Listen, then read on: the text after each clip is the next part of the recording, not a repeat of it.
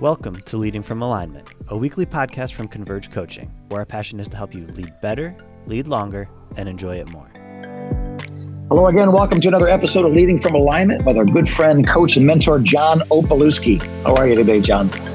Hey, Jim. I'm doing well. I'm excited about today's episode. Yes. A continuation of last week. It's this part two, uh, engaging and incorporating the next generation of leaders.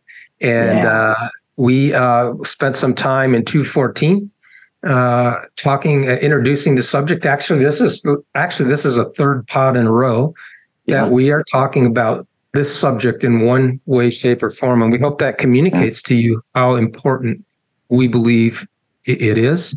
Yes, uh, Jim, can you recap 214 for us a little bit? Yeah, we just talked about the differences between the generations. That there's five generations now in the church all the way from the builder generation to the the Gen Zs and and what you know what is being born now is Gen Alpha even, but they're serving, they're living it, and how how the formative years of our life form our perspective on life, and how one generation can say work, and the other generation hears something completely different.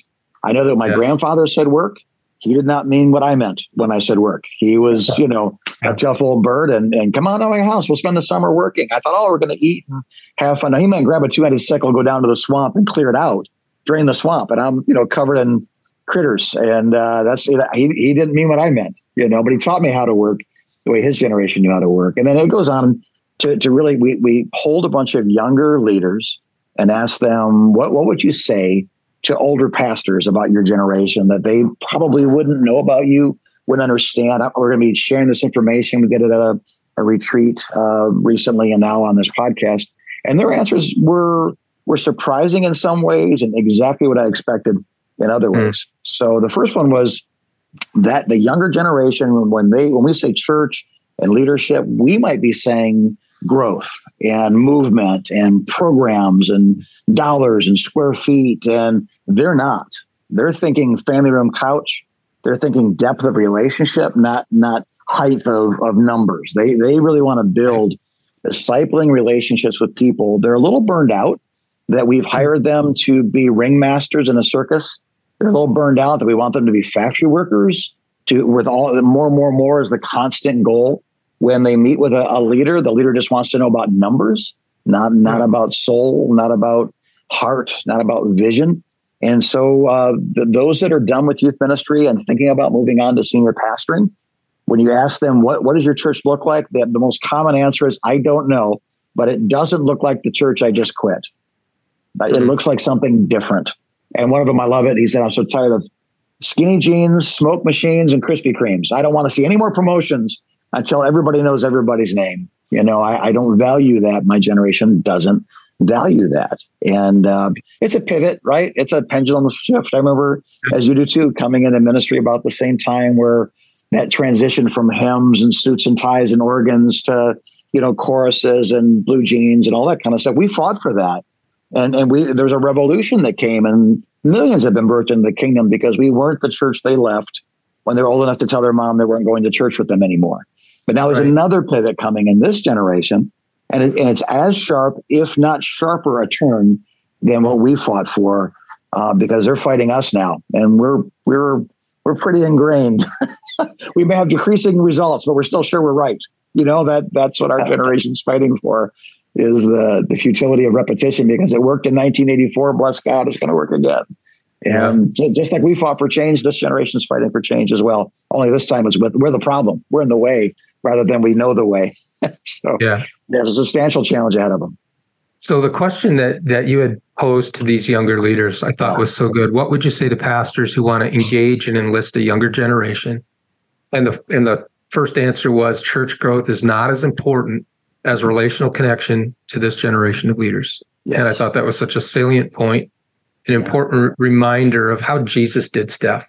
Yeah. Um, you know, that it, it comes down to relationship and discipleship yeah. and, and and helping people figure I, you know jesus put the disciples in spots they weren't ready for we talked about this last week too like yeah. and we've i think all of us who are listening probably have had one or two or more of those kinds of wonderful people in our life yeah who saw greatness in us that we didn't see and yeah. gave opportunity for that, even though it was well underdeveloped. You know, that skill set was very underdeveloped. Yeah. Gave us an opportunity. And uh, Yeah. and so we're so grateful for that. Jim, um, I th- I'd like to unpack the other two insightful Yeah. answers you were given to this question. Um, take it away. What were what was the next one? uh, yeah. So the, the next us? one, the next one was they want spiritual parents who truly care about them, not just a boss who cares about results. Right Okay. now, there's a misunderstanding when we say when we say souls or numbers or growth. What they hear is process and not people. They they hear they hear results, not relationship. And what they would really rather have is a mentor I, we, we jokingly say sometimes I'll say with my, you know, our, our friend, mentor, and tormentor, John Opalewski, in the introduction. Well, I, I think that a men, if a mentor doesn't occasionally torment his mentee, he's not mentoring them. He's complimenting them, or she is being kind. Actually, too kind. I think sooner or later, you know, we, we have to have somebody tell us where we're wrong. And so, in this this sense of they they want spiritual parents, which which involves compliments, mentoring, and at times tormenting them to Yeah. to be who God made them to be. But they they don't want it because of performance. They want it because of a depth of relationship. So let me just say this: Okay. if you're going to go out and and take something to the post office, and you have a young staff member, a young volunteer, a teenager who volunteers in your sound booth, you shouldn't go to the post office alone. You should say, "Hey, I'm running to the post office. You want to go with me?" And and in doing that, suddenly you're not a figurehead.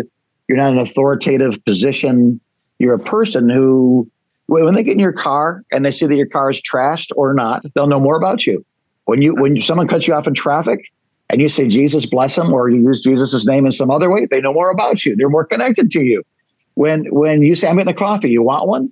That you elevated them to peerhood. That they want Mm. someone to see them, know them, soothe them. They they won't trust you until you've earned that trust because you have a position that might have worked for our, our grandparents. It certainly worked for my parents. It works to some degree for me because I'm military. But those who weren't in the military, they don't care what your rank is. They care whether or not you care about them. So you have to earn that right. So some of the answers. This is another young man here um, who who mentors a lot of young people. He's at our our like our master's commission program, our ministry academy. He says this. He says they need fathers and mothers who are full of grace and who see God's finished work in them, especially when they don't see it in themselves. They Yeah. they they want people that are going to love them no matter what. They, that they can be honest with. Man, I got this smartphone. I looked at porn. I don't know what to do. Like they, you need to be that close that I, I'm I'm in this relationship right now and I don't know how to get out of it. I'm in this this job right now and, and the boss is abusive. I don't know what to do. Man, I, I really had these goals and dreams. I'm just so lazy. I can't get out of bed. You have to earn the right to speak into those situations. That's not, I'm a pastor, so I get the right. So you have to earn that trust like any friend would in this generation. Another one, Brendan, he's probably in his mid 20s, married, has a kid, is on a worship team. He said this He said, We are hungry to learn, so let us listen and ask questions, be vulnerable and transparent with us. Um, this generation does not want a sage on the stage, it wants a guide by the side. It, it wants a, a, a father in the best sense of the word, a mother in the best sense of the word. Uh, Brett, probably Brett's a little bit older, but he works with a lot of young people, says this just like children, they will mess up. Expect it and prepare your reaction to it. A good parent doesn't immediately find another child to replace them. They take the time to teach with patience, love, and wisdom. And then parentheses, he puts, and if that doesn't work, fire them, which I, I thought was nice. It was nice to give me permission. You know, don't just be so understanding that they get away with murder. If, if they don't get it, that's okay. But even in firing them, there's there's reasons why, and it isn't Yeah. doesn't mean I don't love you. You know, um, yeah, being being picked last doesn't mean that nobody wants you. It means that no one wants you on their team. There, there's a difference between the two, right? So I set you up to fail. I accept responsibility for making this hire. I apologize to you, and I'm committed to you, regardless of your position in this organization. That is a far deeper. That, that's much closer to this generation's heart than you know. It's binary. You succeed or you fail. You're in or you're out. It's a, it's not a switch you flip. It's a dial that has a Yeah. lot of nuance, but that dial is built off a relationship. You know, Jim, and it just it just strikes me of the incredible amount of patience Yeah, this approach takes. That it- you there there there's a you know I, we raised uh, you raised boys I raised boys Yeah. And um, an incredible amount of patience required uh, to to do it well. Um, and and so I think sometimes for for me, I'll just talk t- to myself here a little bit that that impatience gets in the way of this. That yes, I'm I'm I'm expecting somebody to get it right the first time. I'm expecting somebody to get it right after I've after we've worked through it a few times. I'm expecting yeah. to not have to revisit certain things again and again. I'm you know and and and then there is this there is this sense of almost a lack of the fruit of the spirit in my own life mm-hmm. where I'm not I'm not um, giving people time to yeah. develop and, and and grow and um, and so yeah I think part of the part of the answer here is what's going on on on the inside of me yeah as a pastor of younger leaders that that man if if this is a, a point of anger and a point of frustration if it and I get it you yeah. know being a leader not is not easy, and there are times when your staff will do things that they shouldn't do, uh, say things they shouldn't say, uh, uh, not meet what a, a, a reasonable expectation yeah. would be of something, and you got to deal with all of that. I, I wonder, I wonder sometimes if if I lack enough patience to do this. Yeah, and, and I think it's okay to ask that question: Do I lack the patience to do this? And, yeah. and if the answer you find is is one you didn't want to hear, like I do like the patience to do this, then find the patience or don't do this. Because mm. I think one of the reasons people are rejecting ministry is not because they're not called, not anointed, not trained, is that they're not they're not understood. You know, mm. I, I, mean, things really have changed. The the twenty something year old Bible college grad or ministry academy grad that wants to get in that first position in ministry, very different than when you and I became youth pastors in 1938 you know? So it's it's uh, it's everything's changed since then you know? So i think i think that you got to understand that before you can understand them you know? Mm-hmm. we're going to pay them lousy. We're going to make them do all the things we don't want to do. We're never going to appreciate them. We're just going to criticize them. In, in some ways that didn't that didn't happen to us but it, it, as it did happen to us it didn't bother us. You know we if you ever did construction in in the 80s 70s 80s and 90s like i did and you were the new guy on the team, you were the new cop on the beat, you were the new soldier in the company, you got beat by everybody. I, you know, there was you were. You, I, I, remember we, we did construction. I was loaned out to every crew. My dad would pay me, but he wanted me to know construction. So I mean, working with bricklayers that need concrete or cement when they need it. Mud dog, get your blankety blanket. Mud dog, where's the mud? I'm tired of waiting on you. I make money when you, you know, and that was, but man, you did that to this generation. Yeah. It, it would happen once. It would be considered abusive. It would never happen again. But our dads went to war. Their dads went to college. You, you yeah. see the difference? Yes. They're, you know, I, I'm a, you know, the, the blue collar world is really having a hard time finding good help. Maybe it's because you're lousy bosses, not mm-hmm. because it's a lazy generation. Yeah. When, when they never get to put up the piece of trim, they only get to carry the wood and clean up the job. Well, you're not teaching anything. You're just using me. So I, I, again, we come back to this thought. They want fathers. They want they want they want a sense of. I mean, it's our third one, but they want partnership. They will do yeah. meaningful work when they feel like they're a meaningful part. Yeah. So so let's talk about that third answer, yeah. Jim. You you just alluded to it, but give give me the full give me the full yeah. uh, idea there. This is the one that's probably the most difficult for me personally because I'm not okay. ready to give up a lot of what I get to do right now, but I they're helping me appreciate the importance of it. It's it was this. They want a sense of full share partnership and ownership. They don't want to work at your church. They want to partner with you and God with their calling, with their gifts. So um, Austin, young man in our worship uh, ministry here, uh, employee of the church, says giving them the freedom to try new things, letting them know that you trust them, and being available for advice and help is is huge to his generation. Like being there, we're going to try something new. Right now, our, our stage setup is different. Uh, from October 1st to December 31st, they put the stage in the middle of the room. Our, our mm. concrete stage, we spent a 100 grand on. You know what I mean? That big time with it, it's, it's not being used. They put a boxing ring without without the ropes in the middle. And so I have to, I have to preach in the rounds. I'm a 360 degree turn.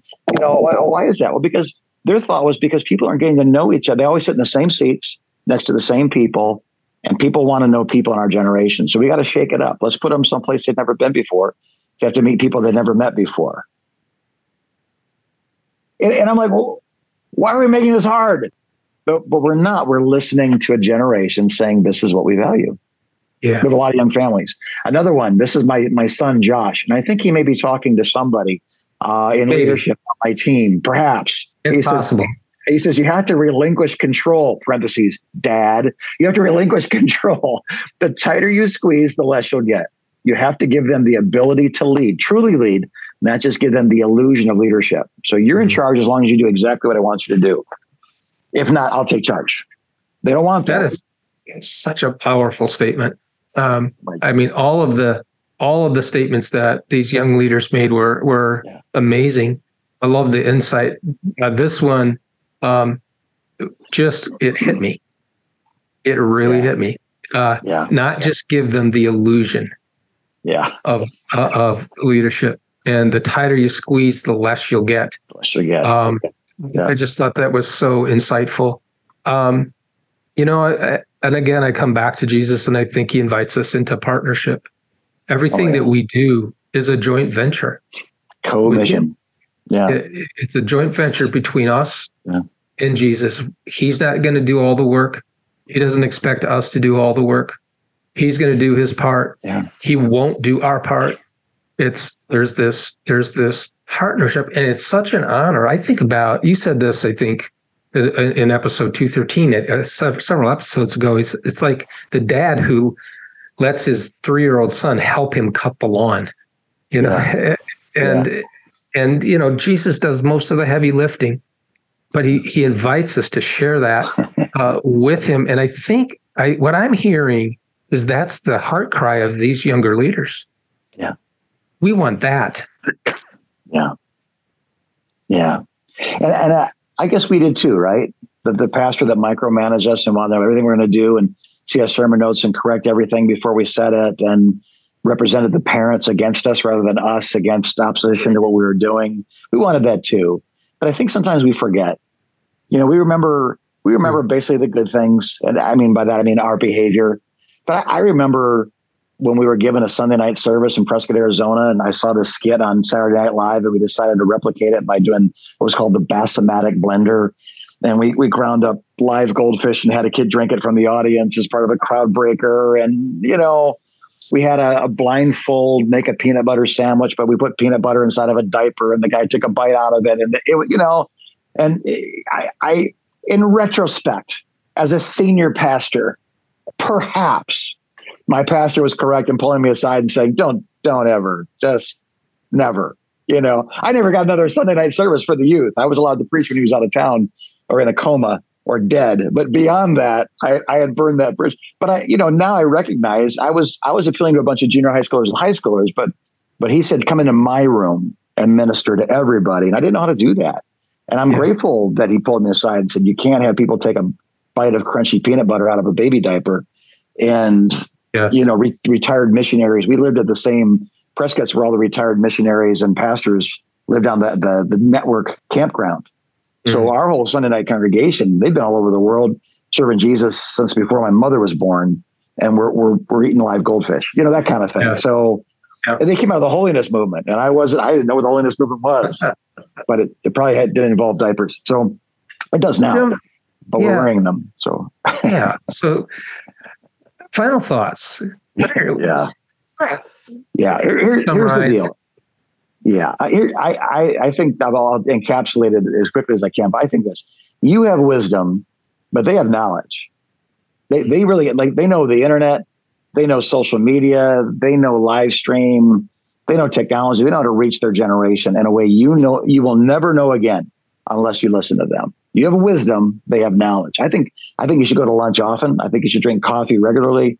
I think you should ask each other questions. I think mentors and mentees love those encounters when iron sharpens iron. So trade trade your wisdom for their knowledge. I'd say this to this generation. I learned this: a meal is ten times more powerful than a meeting.